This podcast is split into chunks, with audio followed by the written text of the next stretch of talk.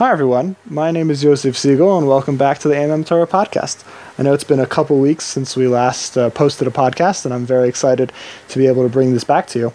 Uh, before we begin, I just want to let everyone know to be on the lookout for a special message uh, in the coming week that will be detailing our fifth annual Summer of Subscribers program. If you're subscribed to our email, then you'll get it straight to your email inbox. Otherwise, make sure you check out the blog, Old Ideas for the Modern Mind.blogspot.com, to get all the full details. Or stay tuned for this podcast next week, where I'll again provide all the details that you need to know. But in the meantime, next week, we'll be giving out the details of the summer of this year's summer of subscribers. But in the meantime, let's get into this week's Dvar Torah for Parshas Korach. So, Parshas Korach contains the famous story of how Korach uh, challenges the leadership of Moshe and Aaron, together with a group of 250 men, including the old troublemakers Das and Aviram. And everyone knows how the story ends, where Korach is famously swallowed up by a hole in the ground.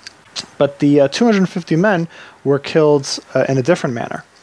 Uh, when Korach and his followers challenged Aaron as the Kohen Gadol, so Moshe made a test. He said, Let each person bring a portion of Ketoras, which was a carbon which was only supposed to be brought by the Kohen. And whichever Ketoras was accepted by Hashem, that would show that Hashem recognizes him as the true Kohen. And what happened at the same time that Korach uh, was swallowed by the ground, a fire came from Shemayim, came straight out, and consumed all 250 men, leaving behind their uh, their pans that they had brought the ketoras in, which eventually were, were made into a covering for the mizbeach. But that proved that uh, Aaron was the real Kohen, since he was the only one to survive. Now, immediately after this, um, the Bnei Israel could not accept that Hashem had killed these 250 men, and they immediately confront Moshe and Aaron and claim that they had caused the deaths of these men that had not come from Hashem, it had come from something that they had done. And immediately, in order to defend Moshe and Aaron, and in response to the lack of emunah and bitachon shown by the Bnei Israel, Hashem brings a magefa, he brings a plague among Bnei Israel, and it starts spreading like wildfire among the people. Now, the psukim say that Moshe tells Aaron to immediately go and bring another ketoras. And Rashi explains from a Gemara that when Moshe was on Har Sinai, uh, he had been told uh, by a malach that in order to stop a plague, you bring a ketoras. So he tells Aaron to go and bring a ketoras, and the plague, after right when Aaron brings it, the plague stops. Now, the language in the psukim that talk about the plague stopping is what uh, I want to look at this week. When Aaron first brings the ketoras, this is in Perik Yud Zayin Pasuk Yud Gimel. This is Revi in this week's parsha. So the psukim beforehand say uh, that uh, Moshe tells Aaron to bring the uh, and Aaron brings it, and uh, he says the pasuk says that it's a kapara for the nation, and then we get to pasuk Yud Gimel, and it says Vayamod ben Amisim ubein hachayim that Aaron stood between the dead and the living. Teatzara magifa, and the plague stopped. Uh, then it says uh, how many people. The next pasuk, pasuk Yud Daled, tells us how many people died in the plague. It was 14,700. And then we get to the next pasuk, pasuk Tesvav, and it reads, Vayashav Aaron el Moshe el Pesach Moed. Aaron returned to Moshe, who was at the entrance of the Ohel Moed. Ne'atzara, and the plague stopped. So the Torah tells me twice, uh, not far apart at all, two psukim apart, in Pasuk Yud Gimel and Pasuk Tesvav, that the plague stopped. Why? So the obvious question is, why does the Torah need to tell me twice? So I want to talk about two answers. The first one uh, is from the Sforno, and this is actually a, this is a very interesting answer. He says the first one, when it says Vateyatzara Magifa in Pasuk Yud Gimel, that means that the plague stopped spreading. And then the second time, when it says Hamagefa Neatzara in Pasuk Tezvav, that means that everyone who was infected uh, was cured immediately. But uh, the Or HaChaim wants to say a different answer, and he brings a very famous medrash, which is also brought in Rashi here. And I've been wanting to say over this medrash for years. Everyone who's listened to this podcast before knows how much I love uh, a good medrash or a good story about Moshe Rabbeinu. And this medrash is one of the best ones, if not the best one, in my opinion. So the medrash goes like this. Aaron brings the Ketores, and he sees the Malach who was bringing the plague on the Bnei Israel, and he goes out and he grabs him, and he stops him from uh, continuing to infect the nation. And the angel turns around, sees that Aaron has uh, has grabbed him, and he says, "Hey, what are you doing? Let me go. You have to let me do what I have to do from Hashem." And Aaron says, "No, Moshe told me that I had to stop you." So the Malach says, "Hold on a second. I'm telling you that I have a mission from Hashem. You're telling me that Moshe told you to do something. So Moshe is a human being. You're telling me that a human being is commanding you to stop me from doing something which I was commanded from Hashem? Ridiculous. How could you listen to a human being instead of Hashem?" So Aaron says, this is I'm going to read the line uh, from the Medrash. Ein Moshe Omer Klum Milibo Elami Gvura.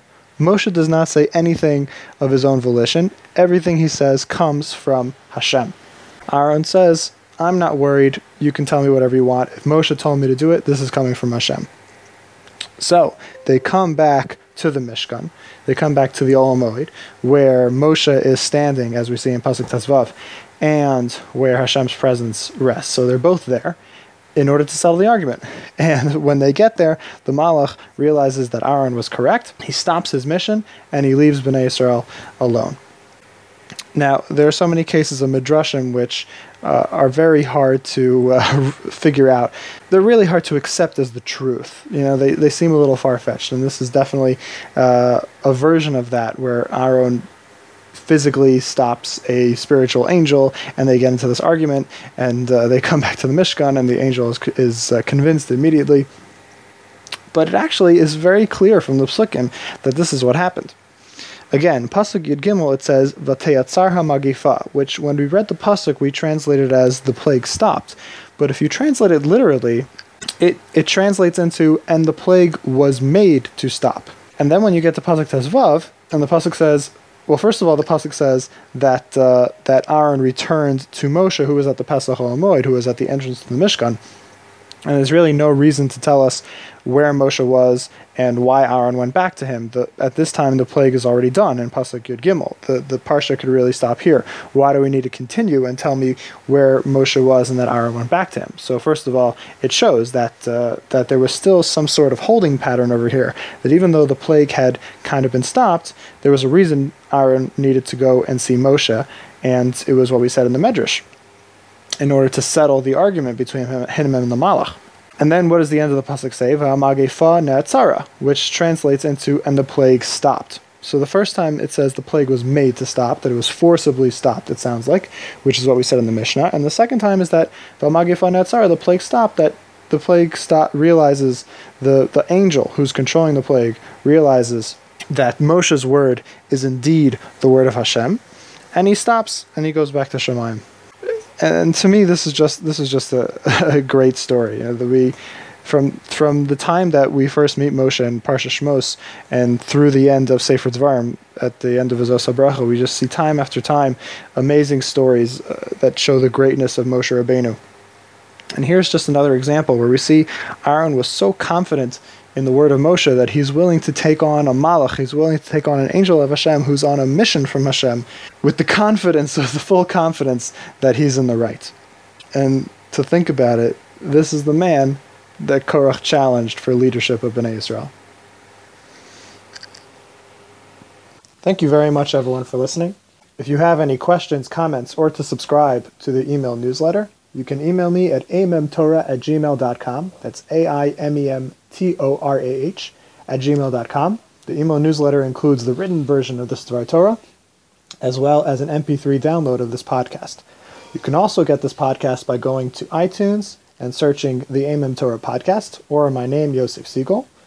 The podcast can also be downloaded from my website, hashkafahandbook.com, where you can also learn more about my book, Reality Check, a Handbook of Hashkafa. The written version of this Dvar Torah is available at Old Mind.blogspot.com. That's where the Ancient Ideas for the Modern Mind blog is hosted. Please check out the Nation's Wisdom Project by going to nationswisdom.blogspot.com. And you could also find us on all of our various social media pages, facebook.com slash amemtorah, and Twitter at amemtorah. That's A-I-M-E-M T-O-R-A-H. Thank you very much for listening, And until next time, have a great Shabbos.